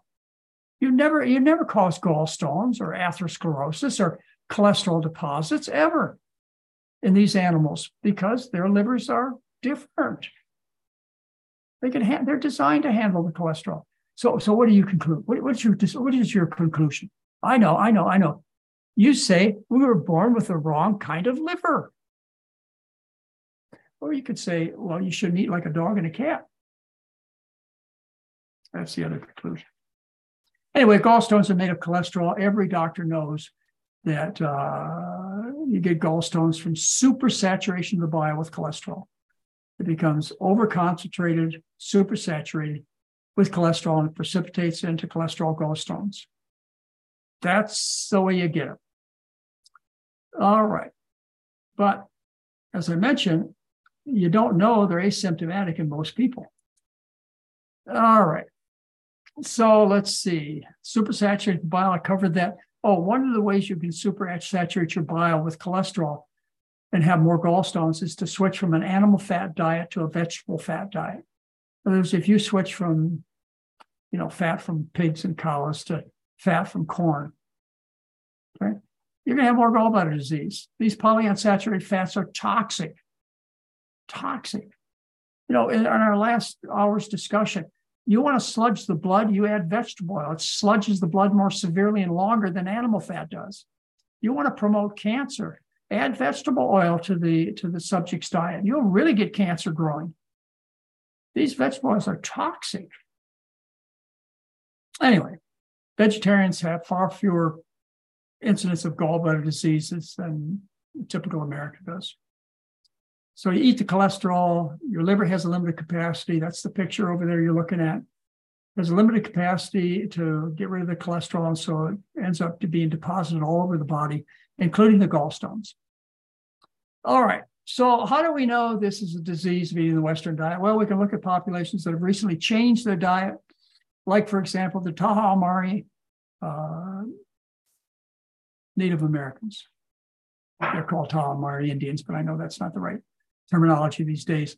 Uh, Tarahumara Native Indians, there was a group called the uh, Pimas, which ended up in reservations outside of uh, uh, Phoenix, Arizona, Tucson, Arizona, right around that area, Arizona. They, they lived on a, a reservation, and and what happened is the water supply of that reservation was cut off, and so the federal government, who felt like they couldn't leave these poor Native Americans to starve to death because they couldn't grow crops anymore, they give them free food. So they gave them the American diet. And so you have a population of Pimas living in uh, Arizona who have a higher incidence of American diseases than any other population I can think of right now. Well, I, I could probably talk about the Inuit Eskimo or, or, the Native Americans from the East Coast, but let's just pick, pick on the Pima Indians for Pima Indians for a while. All right, uh, Pima Indians. 73% of the women over the age of 25 are found to have gallstones. However, a genetic identical counterpart are the Tarahumara Indians who live in the Copper Canyon in northwestern Mexico, in the Copper Canyon. These are the Tarahumara Indians. They stayed on their native diet, which happened to be changed by the by, by the uh, by, by, the things that happened on the reservation. Uh, they stayed with the corn and rice and beans. The Tarahumaras did. And the Pimas didn't. They ate the Western diet provided to them a la courtesy of the US government. Anyway, you see what happened to the uh, to the incidence of gallbladder disease. This is the age, first chart. See how it dec- increases up to 80% of them have gallbladder disease. Well, look at what happened to the cholesterol levels when they switched the Tarahumara to the Pima Indians' diet. In other words, they switched them from beans and corn and squash to pork chops.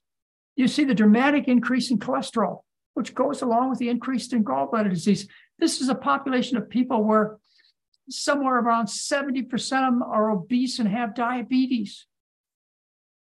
Well, you can say, well, you know, they're genetically less strong.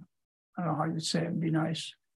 No, that's not, they haven't had time to be naturally selected as people eating the Western diet have. You get the weak ones gone. So, yeah, there's some natural selection that went on. Anyway, to do this experiment, they fed them 900 milligrams of cholesterol, and their cholesterol levels increased from 113 to 147 milligrams per deciliter when you fed that richer diet of Tarahumaras. All right. So one other thing I got to talk to you about gallbladder disease is that um, anytime you lose weight, you increase your chances of having gallbladder attacks. So if you have your teeth wired together, you go through a bariatric surgery. In fact, with bariatric surgery like gastric bypass, 30% of the people who undergo the surgery within a year or a year and a half have gallbladder problems. Low carb diets, same thing. Anything that causes weight loss uh, will increase the chances of you having gallstones discovered and having gallbladder attacks. There's only one way I believe you can lose weight and not have this happen. And that's if you lose the weight by eating a starch-based diet with fruits and vegetables. Now I've seen I've seen a few, but not many in my career, of people who have developed gallbladder problems shortly after they changed the diet. Certainly not the number expected, like 30% that you see after after uh, bariatric surgery. You know, we're talking about probably four people in 12,000. Why? Because you're, you're feeding a diet that contains no cholesterol. I mean, you, you, you're setting up everything to heal. So I wouldn't let this increased risk of having a gallbladder or gallstones, gallbladder attack, increased risk of having this happen to you if you lose weight. You just got to lose weight by the right means. You'll be fine. All right. Um, the problem with having your gallbladder removed is you've removed a necessary organ. The gallbladder has a purpose, just like the appendix does, and so does every other a part of the human body. They have purposes. And the purpose of the gallbladder is to store bile acids between meals. The liver makes bile acid, and it also filters a whole bunch of stuff out of the bloodstream and the tissues. And uh, it makes these bile acids, which are for the purpose of digesting fat, vegetable fat, animal fat. So the more fat you eat, the more bile acids you make. these bile acids are made continuously throughout 40, 24 hours. Okay, they're made all day long, but they're not needed except when you eat a fatty meal. So between meals, say you only eat two, three, four times a day, between meals, the bile has to go someplace. And where it goes is into this storage sac called the gallbladder. And then what happens when you eat, the sphincter that uh, connects the cystic duct with the small intestine called Oddi. His name is Oddi. That's the sphincter's name. He relaxes and the gallbladder contracts and you squirt this bile on your fatty meal. Well, what happens when you don't have a place for storing between meals? You get a constant drip of bile acids into your intestine. All day long, you have no place to store it. And plus, you don't have the components that neutralize bile acids, which are plant parts. You know, plant fibers will grab a hold of bile acids and deactivate them. So what you have is you have this constant drip of bile acids throughout your small intestine and into your large intestine, which is the reason why people post gallbladder disease have diarrhea. Is because the bile acids are so irritating, they give horrible diarrhea. It's also the reason you have a higher risk of right sided colon cancer. All right, right sided colon cancer. You see the right side there? It's because if you have this drip, drip, drip, drip of bile acids, which are irritating. All right, so you go on a low fat diet, the diarrhea stops. And basically every case. I have people have 20, 20 watery stools a day. Within two a day and a half, they're gone. They're, they're, they're, they are down to relatively formed stools a couple times a day just by taking the fats and oils out of the diet. This was published, by the way, by Andreessen in the 1970s in the journal Gut. Not new, ignored, but not new. All right. So, anyway, uh, let's get into another situation that you may be confronted with, and that's finding gallstones that are asymptomatic asymptomatic gallstones. In other words, they don't cause any symptoms at all. It's just there. Uh, here, for example, if you get a chest X-ray or you know some abdominal ultrasound, see those gallstones. You never knew they had those. They're never bothering you. They're asymptomatic, but they're there. What are you going to do about it? Well, you might be encouraged to have them surgically removed. All right. But when studies are done, taking two courses of action, one is to immediately treat the gallstones with surgery when you find them. The other is to wait until you have a problem. And at most, only 20% of people have problems, but at least 80% that never were bothered by their gallstones. If you wait until you have problems, then you have the surgery done. When you look at the outcome, you find the outcome is just as good or better by waiting. Immediate therapy results in more death and harm than waiting. Don't treat your gallstones. Leave them alone. I remember one of the most enjoyable things in my anatomy class in medical school was when we found on one of our cadavers gallstones. Everybody had to come over and see him. Look, gallstones. Mabel has gallstones. Give the medical students a little entertainment. Leave your gallstones in place. All right. Uh, real popular these days, uh, fatty infiltration of the liver. That's what we used to call it. It's called uh, uh hepatic steatosis, non-alcoholic fatty liver disease. In other words, if you're a non-drinker and your liver gets sick, inflamed, how do you tell that? Well, you might have some pain over the liver area, which is on the right upper side. Uh, you might get some blood tests done and find elevation of liver enzymes. That's another way to do it. You could also do an ultrasound, certain types of uh, x ray procedures might show it. What you see is fat infiltrating the liver. Now, what do you think causes the liver to become infiltrated with fat? Hmm, how about what causes your buttocks to become infiltrated with fat? How about your abdomen? How about your thighs? How about your skin? from eating a high fat diet, folks. Yeah. They, they say this inflammation can result in such severe inflammation it causes cirrhosis of the liver. They reverse this easily. Change your diet. But don't fall into the recommendations to switch to good fats. This whole idea of don't eat bad fats, but eat good fats is toxic. And I've told you these good fats, they increase risk of cancer. The fat you use, the fat you wear, they sludge the blood seriously, and uh, cause more gallstones. Don't buy into the good fat idea. You'll anyway. Here, here's here's your randomized trial using good fats, and they showed no benefit. Good fats don't help when it comes to fatty infiltration of the liver. You just are infiltrated with good fats. The fat you eat's the fat you wear, and there's nothing more attractive about wearing animal fat in your liver, your thighs, your buttocks, or abdomen than it would be to wear vegetable fat. They're both disgusting, folks. They're both deadly. Non fat is where you want to go. Low fat. There's no such thing as non fat. A little bit of fat in all the foods, all that you'll ever need. All right. Liver patients. You know, I, again, as a medical doctor, a board certified internist, I've had a chance to take care of people with failing livers, most of them alcoholics. And uh, what you have to deal with is you have to deal with people, getting these people healthy as you can. Very lost, lost, lost, lost a good share of their liver. By the way, the liver is the most regenerative organ in the body. It will just leave a little bit of it left and it tries to grow back. It has that ability, even if you you drank yourself half to death, or you've eaten a fatty, filtrating diet, it'll heal. Tremendous ability to heal that liver is. But you got to treat it properly. And what you have to feed it is a diet that least taxes the liver. And that's a low fat, and I just told you why, and a low protein diet. Because some of the initial metabolism of protein, you know, the stuff they sell you in meat, and chicken and beef and protein supplement. The, the, the initial stop from the gut is the liver.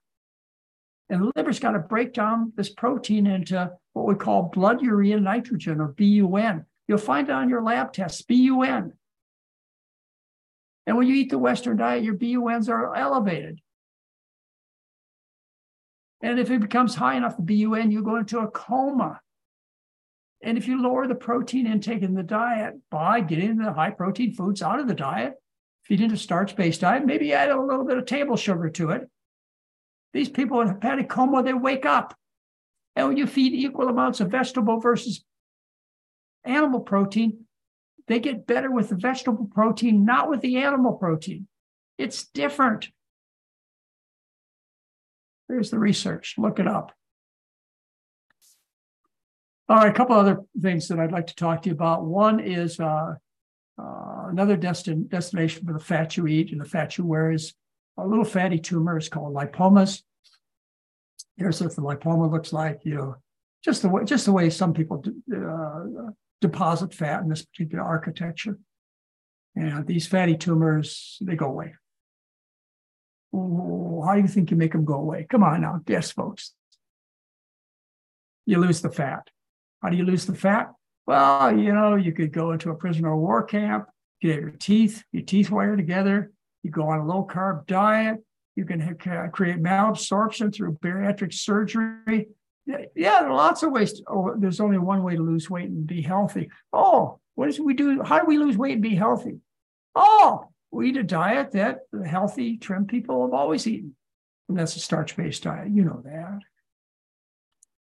All right. Uh, another condition that you might be worried about is cellulite. They've got special formulas and supplements and exercises and so on to take care of cellulite. Cellulite's just the way fat is stored in certain parts of the body, like the buttocks and thigh. Mm, the architecture of your fatty tissues is uh, is uh, is dominated by fibrous cords that are between the skin and the underlying connective tissue. And these cords are fibrous and they won't, they won't stretch. And as you fill the fatty tissue with fat, what happens is, is parts of the fat that are adjacent to the cords, they expand into this lumpy mattress that you're wearing on your buttocks and thighs. That's cellulite. How do you get rid of cellulite? Same treatment. Okay, Okay. Another condition you might be concerned about is the fat you eat, the fat you wear. Acne. Acne does not occur in populations of people who eat a starch based diet. That doesn't happen. Kids go through their teenage years uh, without oily skin, without pimples, without scars, etc. They just change. You know, you got the pimples, you got the grease on your skin. It takes about a month to get them to calm down. Uh, this is a research paper I ran across when I was looking for all the stuff that was done in the 50s, 60s, 70s, and 80s when they used low fat diets, starch based diets, as opposed to a bunch of drugs, thinking that they would get you well. Some of you have cholesterol deposits in your skin and in your tendons. In the eye, they're called xanthelasma. And in your tendons, they're called xanthelomas. What do you do about it? Well, you look up the Journal of Clinical Nutrition, 1952, volume one, page 52. And how do you do that? You go to the National Library of Medicine, you look up this particular reference, and you find the DOI number, and then you go to Sci-Hub and you plug it in, and there's the paper for you. They disappear when you eat a low-fat, healthy, non-cholesterol diet. Oh yeah, lots of surgeons that will operate on them for you. Sure. All right. So that's probably more than I wanted to tell you today, Chef AJ. Remember, remember, you're not helpless. The information is available for you and your family. You know, do as much work as you would uh, before buying a new car or a new refrigerator. You know, you put days and weeks into the study before you buy the right one. Look it up, read it, challenge the recommenders. Doctor, are you telling me the whole story? You'll have some fun. I always do. All right, Chef, AJ, we're done here, probably. Nice. Thank you, Dr. McDougall. Uh, well, do you want to do you want to stop? Do you want to stop screen share? You can keep it up if you like, but I have some questions. Oh yeah, I want you to notice, as you were kind enough to say, is that every Sunday night, Pacific time, five o'clock, all over the world. And we have listeners all over the world. Mary and I and Heather get on for an hour of discussion. And we talk about things that are important. They usually let me go for a few minutes and do a monologue. And then we answer all your questions free, no gimmicks. We're going to encourage you to come to the 12 day program. What do you expect? That's the best way for you to get better. Let us take care of you. You know, what's your health worth, huh? You know, you're going to buy a wardrobe that costs more than it costs you to come to the 12 day program. You might as well just buy a new wardrobe once. I bet some of you have closets stuffed with a bunch of different sizes. You don't have to do that anymore once you learn a starch based diet.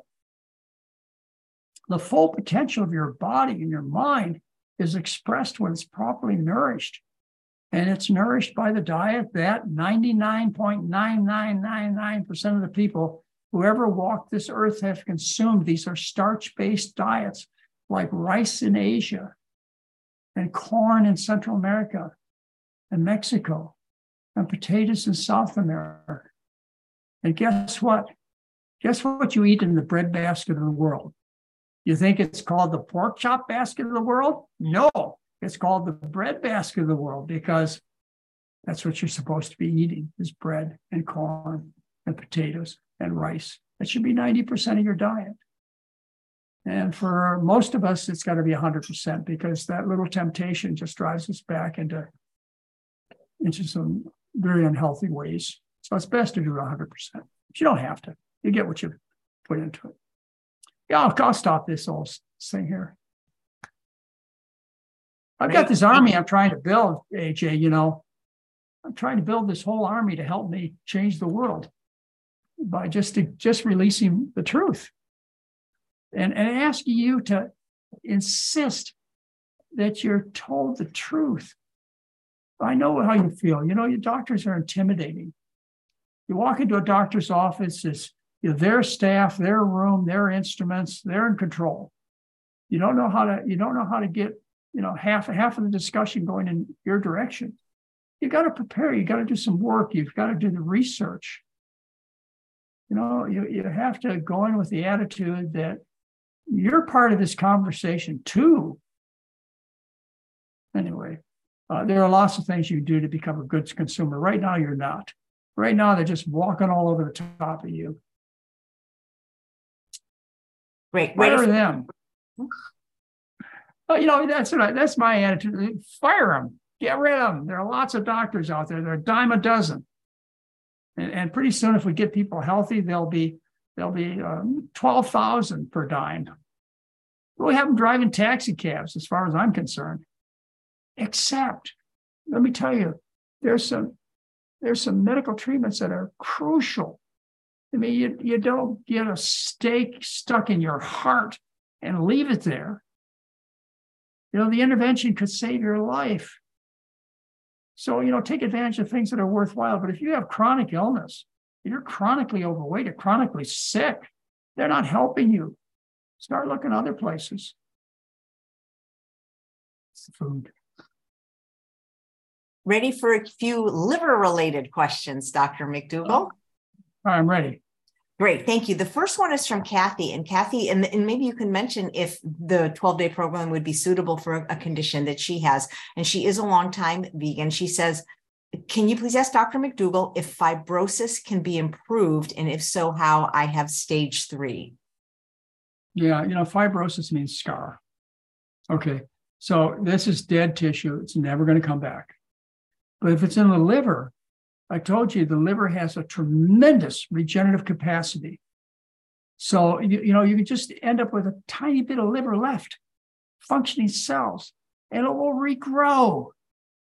But the scar tissue is never going to go away. And if you keep doing the things that gave you the scar tissue, you're going to continue to lay down more scar tissue. What causes the inflammation in your liver? Probably it's an autoimmune disease uh, the, the body's attacking the, the, the liver. And the reason it's attacking the liver is the body's confused. And the reason it's confused is because you're eating livers. You're eating foreign livers. Uh, AJ, you know what, what, they, what do they call foreign livers? What, is, what do they call what? I don't know. I don't know what they call foreign livers. It's a meat. What, what, what are for, what are livers? It's liver called in a, a pate. Oh, a foie gras? Foie gras is a, you're eating livers from ducks and cows and pigs, and your body gets confused because it says, oh, oh, this is foreign. So it makes antibodies to cow and pig livers. But you've got a liver too that's pretty similar. And so it gets confused because of the other unhealthy things you've got from the Western diet, it starts attacking yourself. It's autoimmune disease. The body attacks itself. So you can stop this inflammation, I believe. And you do it by eating strictly a starch based diet. You know, that's what you do. And uh, you should get better. But you got to, you really got to take this serious. When it comes to autoimmune diseases, you can't just have a little bit. It's like uh, being allergic to penicillin and going into the dentist's office and getting a little shot of penicillin. You end up a little dead. You know, it just takes a little bit of these offending foods to get you in trouble. But remember, a little bit, like like a, you know, a, a drop of food may contain like, you know, 50 million cells. That's a lot in a little bit. So you're going to get in trouble. You've got to be careful. You even have to read the ingredients in your packages. Or better yet, just get them in the original packages. They're called potatoes sweet potato. Nice. Here's a, a, question about gallbladder, and this is from uh, Crystal. I had my gallbladder removed some time ago, and food goes right through me. What can I do to help with that? And other people are saying is like, if you have your gallbladder out, are you basically screwed? Uh, is this a diarrhea she has after? What was this diarrhea that you said? Well, she's saying it goes right through her. So I, I well, guess let's, let's call that diarrhea. Yeah. Okay, you go on a low fat diet. The low fat diet, remember, bile acids are made as a consequence of the fat you eat. So if you eat low fat, you make few bile acids. All right. You don't have a storage sac anymore. So these bile acids go from the liver directly into the small intestine, into the large intestine. You've got a constant flow of bile acids in the large intestine. So just by eating a low fat diet, which happens to have plant substances that complex bile acids and deactivate them, the diarrhea goes away. Andreessen published this in the early 70s in the journal Gut. Look it up. Uh, he took people who had uh, uh, a tremendous problem with diarrhea. They had 20 watery stools a day. And he put them on a low fat diet. And within 72 hours, most of them were having formed stools, two or three a day, down from 20 watery stools a day. Okay, so I have people who have special things come up in their life and maybe they don't have full control of their diet under circumstances like meetings or or trips or flying on airplanes and they're scared to death. They're going to have diarrhea sitting in first class on the airplane. It'd be a big deal wouldn't it? So what i do is i give them a bile acid sequestering agent which your doctor prescribes. Non-toxic bile acid sequestering agent. They're called Colestid and Questran. And what they do, we used to use them to treat cholesterol. Because remember, I told you that uh, bile acids are made from cholesterol. So if you suck the bile acids out of the system, you suck the cholesterol out of the tissues. It's a good treatment. Now, of course, we have statins. We don't have to get into that, but it's money. Anyway, uh, these bile acid sequestering agents like Questran or Colestid, I have them take them before the uh, impending event, you know, the flight, the meeting, the vacation, and it stops it stops the diarrhea. It's for the reasons I told you. It, it works extremely effectively. But the side effect listed on these bile acid sequestering agents is constipation. So you'll be able to fix it. Just get your doctor to write prescription for you for Questran or Colestid. Your doctor will do it. It is no strain at all to do that. Great. Thank you. This is from, don't know who it's from, but the question is if someone has autoimmune hepatitis, at what AST, ALT liver enzyme would you recommend medications? The levels are decreasing on a mostly raw whole food plant based diet, but they're still very high. Well, I don't quite understand the question, but if you're monitoring your liver function tests, which is what they're doing, and they're still elevated, well, you know, I'd still try to improve the diet. I, th- I think, and you know, if you have any question about whether you can get well, this is the these are the stages of treatment that I ask you to go through. They're described in my May 2014 newsletter, and you can work this out. It costs you nothing, no adverse effects, totally under your control. Is you first start the McDougall diet, which is uh, a diet based on starch with the addition of fruits and vegetables. You then go on to a gluten free approach. And I usually combine the two. I start people out who have rheumatoid arthritis, et cetera, on the basic McDougall diet without wheat, barley, and rye. And then what I do is I have them go on to the elimination diet, which is the least likely foods to cause that kind of reaction. And that's in my May 2014 newsletter. If you're not better after all this effort and you've sincerely done it, then the last step the last thing you can do that I think you should try before you give up is to go see Alan Goldhamer at True North. That's the ultimate the elimination diet. That's the ultimate low cholesterol, low fat. All you get is water. If you don't get better on just water, then it's probably not the food. But that, those are, you know, a very inexpensive, very safe way of doing things. You know, in most cases, unless you're bleeding to death, it's it's better to wait and think about it. It's better to go in well prepared as to know what you're going to do and why, because you have to live with the consequences of your decisions. Your doctor doesn't have to live with them. You have to live with the, you know, the absence of a colon, or, or the absence of a breast, or the inability to ejaculate because you had your prostate removed you got to live with this, not your doctor. I mean, good grief. If I, you know, really, I'm 76 years old. If I was told I had prostate cancer, and by the way, by biopsy in a man my age, 76 years old, eating the Western diet, by biopsy, random biopsy, there's over a 90% chance that you're going to find cells in my prostate, if I were to eat the Western diet, that indicate I have prostate cancer. but it's really not a prostate cancer will ever kill you. to transfer into the kind of cancer that escapes the prostate and moves to your brain and your liver and your lungs, etc., you got to introduce the Western diet. And, and, then it goes from a, uh, an,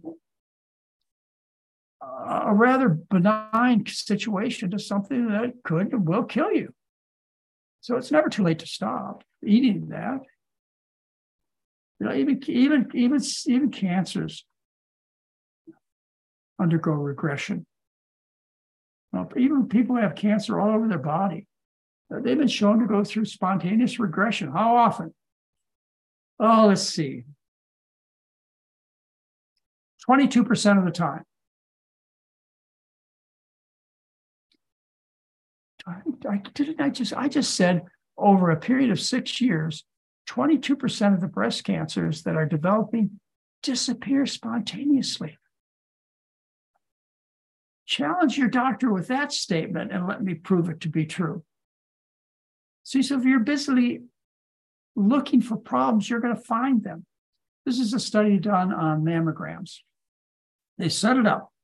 They, they did interval mammograms uh, six years apart. And they took big group of women, divided into women who got mammograms done every year or two, compared to women who got them never, except during the study. And what you suspect is that women who are getting every one or two years, uh, getting mammograms done and having the tumors taken out, you'd expect the number of tumors to be the same in both groups. But you don't find that. What you find is those who were busily looking for the cancers, 22% of the cancers disappeared, went through spontaneous regression. You were cured. I don't talk about that much today. Well, it's money. It's the food. Someday I'm just going to do a recording, AJ. I'm just going to do a recording. You can play it over and over again. I'm just going to sit here and go, it's the food. it's, the, it's the food. Oh, that doctor oh, yes, he just had like two statements he made over and over again. Oh, well. That's funny. That'll be the answer to every question from now on. So here's a question from Erin, and she wants to know if CBD gummies are toxic to the liver. I don't know that. I doubt it, but I don't know that. I'd have to look it up. You know how to look it up? Go to the National Library of Medicine, www.pubmed, Look it up, and then go to a Sci-Hub and get the paper and read it and take it to your doctor. Come on, you guys, help me. Oh, I don't want you to believe me. I really don't. I want you to understand me. If you don't understand me, then I don't understand my subject. You know, that's my problem. I've got to make myself understandable. But you've got to do half the work. You've got to take the, the knowledge that I've given you and the resources I've provided for you, and you have to become knowledgeable. You have to save yourself and your spouses and your children, your parents. Unless you want to come to the 12 day program, then I'll save them for you. That's one of the things I do, AJ, is I, you've probably known this of me, to get involved with patients and their other doctors and make their other doctors explain what they're saying to the patient. Have you ever known me to do that, AJ? No. Okay. You never heard about me getting involved with people who have terrible trouble and me going to the Oh yeah, absolutely. Oh, sorry, I misheard the question. Absolutely. Argue, argue with their private doctor. You sure do. That's what you do. That's what you do for your patients. Absolutely. I do that for my patients. My patients are are special, and I don't let them be abused. You know, any doc, and I believe me, I I can't. You got to run the risk of losing the doctor, though. You know, I had a fellow about uh, eight months ago who uh, followed our diet, so to speak, and had an episode of chest pain, so to speak, and got into a traditional hospital in Los Angeles. And the doctor insisted that they, he was going to die if he didn't submit to the surgery. I said, Show me the studies. I said, This is what the patient has. Show me the research. Just show me a study that shows that you're going to prolong his survival by doing the recommended heart surgery. One study, I'll just go for one study. He couldn't do it. What he eventually ended up doing was kicking the patient out of the hospital, which I thought was the ultimate in, in not being a doctor. I mean, your job is to take care of these people, and they're having lots of problems and lots of difficult decisions to make. And to not offer them emotional and mental support is just a complete failure in your, your responsibilities as a physician. These are your patients. You have a duty. You have a duty. And I'd be glad to discuss any of these subjects with you on Chef AJ show. If you have any question about what I'm saying, bring in your experts. I'll just do something that probably they haven't been involved with very often. I'll, I'll bring in the science. I'm not going to bring in yesterday's golf score or how the stock market is doing. Market, stock market is doing. I don't know that. I just I have no interest in either one of those subjects. But I can tell you what the science says. I love the science. Wow. Okay, That's Chef AJ, let's quit. All right, Dr. McDougall, that would be great. Thank you so much. So you're taking July off. We all are, and uh, you'll be back hopefully in August with another great show. Yeah, I, I, I have July off tonight. Well, you have no, you don't have it off in your life. You you're running a 12 day program. It's just that in July we're going to be. Um, I'm going to be in Mexico. There's no, it's going to be no no no McDougall Monday, right? Right. No, well, it will. It just won't be airing live that day. So we're we're going to see you again in August. So you, you have any idea what you might want to what, what you haven't talked about yet? Uh, I'll probably go back on diabetes again. You know, just like today, I went on heart disease and cancer, just as a review to show you that you're being lied to. Uh, I will go through the diabetic pills and treatments to show you again you're being lied to. Uh, you can't call it anything else. You're just plain and simple being lied to. And I can prove it. You know, in, in, in a, what do they say? I can prove it in a minute. Just give me a device, a phone will do. Okay, or, or my computer, just give me a device and I'll go to the National Library of Medicine. And then I'll go to Sci-Hub and I'll put those papers on your desk and I will show you that you need to rethink things you know, maybe you've been lied to too. I think that's the problem is, is uh, the, the lies are so extensive. Of course, there's a tremendous amount of money from the food and drug companies behind it and the device companies. The lies are so pervasive that my colleagues don't know the difference. They take the attitude, well, everybody's doing it. It's got to be right. Everybody's doing it. And I know that the chances of me being sued or not depended upon whether I'm practicing the community standard of practice. If I kill you just like the guy or gal down the street, I'm okay. I don't get sued. But if I do something different, like feed you potatoes and broccoli to get well, even though you get well, that, that scares a lot of my colleagues is to do the right thing because they're afraid of being criticized or being sued. And they, they should be, unless they prepare themselves uh, I may be uh, speaking, you know, too aggressively, too egotistically right now, but you know, I, I really look forward to the challenge. Uh, I may be wrong. I may end up losing my career by being challenging because it's not, not just always who's right, it's who's got the most money. But I'm willing to take that risk. And the reason I'm willing to take that risk is because I'm a doctor. Well, we appreciate you, Dr. McDougall. And people are asking if one time Mary will come back again because they also enjoy seeing her. Well, that's what we'll do. So we'll show do the show. Well, in the meantime, every Sunday night, five o'clock Pacific time on YouTube, Mary's there with me. We'll we'll get things answered.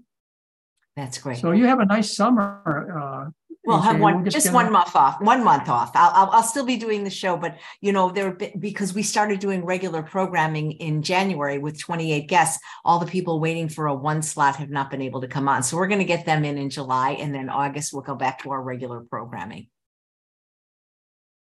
Well, good. In the meantime, in the meantime, uh, you know, I, I wish you a good summer and I wish you that you get the health and appearances you deserve because you deserve to look good, feel good, and function well. You, you know, I, I, don't know, I, don't know, if I told you this, but when you were on with Dr. Grimm last week, people really liked that format of you and another doctor having a conversation. So think about doing that on my channel. If there's other doctors you'd like to converse with, people really oh. thought you were a great interviewer and it was really engaging, you know, going back and forth with someone like that. And I was polite. Yes, you were. was professional. You know, you, you can plan on anybody out there that wants to take another point of view as long as you give me the same courtesy of being polite and professional, I'd be glad to talk any of these subjects over with you. Why? Because it's for the patient's benefit. And besides that, if I'm wrong, I'd like to be I'd like to be corrected. I don't need to I don't need to exaggerate. You know, the truth is is stranger than fiction. You know how it goes. So uh, any anytime you find, you know, you're you go and you share this stuff with your private doctor or friend or in-law or whatever, and they say, oh, well, Dr. McDougall's a bunch of, well, you say, well, would you like to tell him that? Would you like, would you like, in a polite way, would you like to tell him that I can get you a position on Chef AJ's show? And he will discuss heart disease and colon cancer and breast cancer and a lot of things with you you think you're so darn smart about. But you better prepare yourself. You know, this is one of the problems I've run into with uh, with these kinds of conversations is uh, my colleagues in a challenging manner will come in unprepared and they really don't expect that I won't do that. I'll come in prepared. And uh, they're in for an interesting hour if they didn't get prepared. Even if they spent a lifetime becoming an expert in cardiology and oncology, I will be prepared. And uh, hopefully, I'm in a position to admit that when I'm wrong. Great. Hopefully. Well, great. Thanks, Dr. McDougall. All right. All right. Talk to you later, Chef AJ Group. Thank you. Summer. Thank you. And thanks all of you for watching another episode of Chef AJ Live. Please come back tomorrow at 9 30 a.m.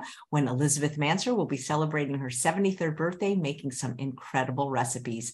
Take care, everyone. Bye bye.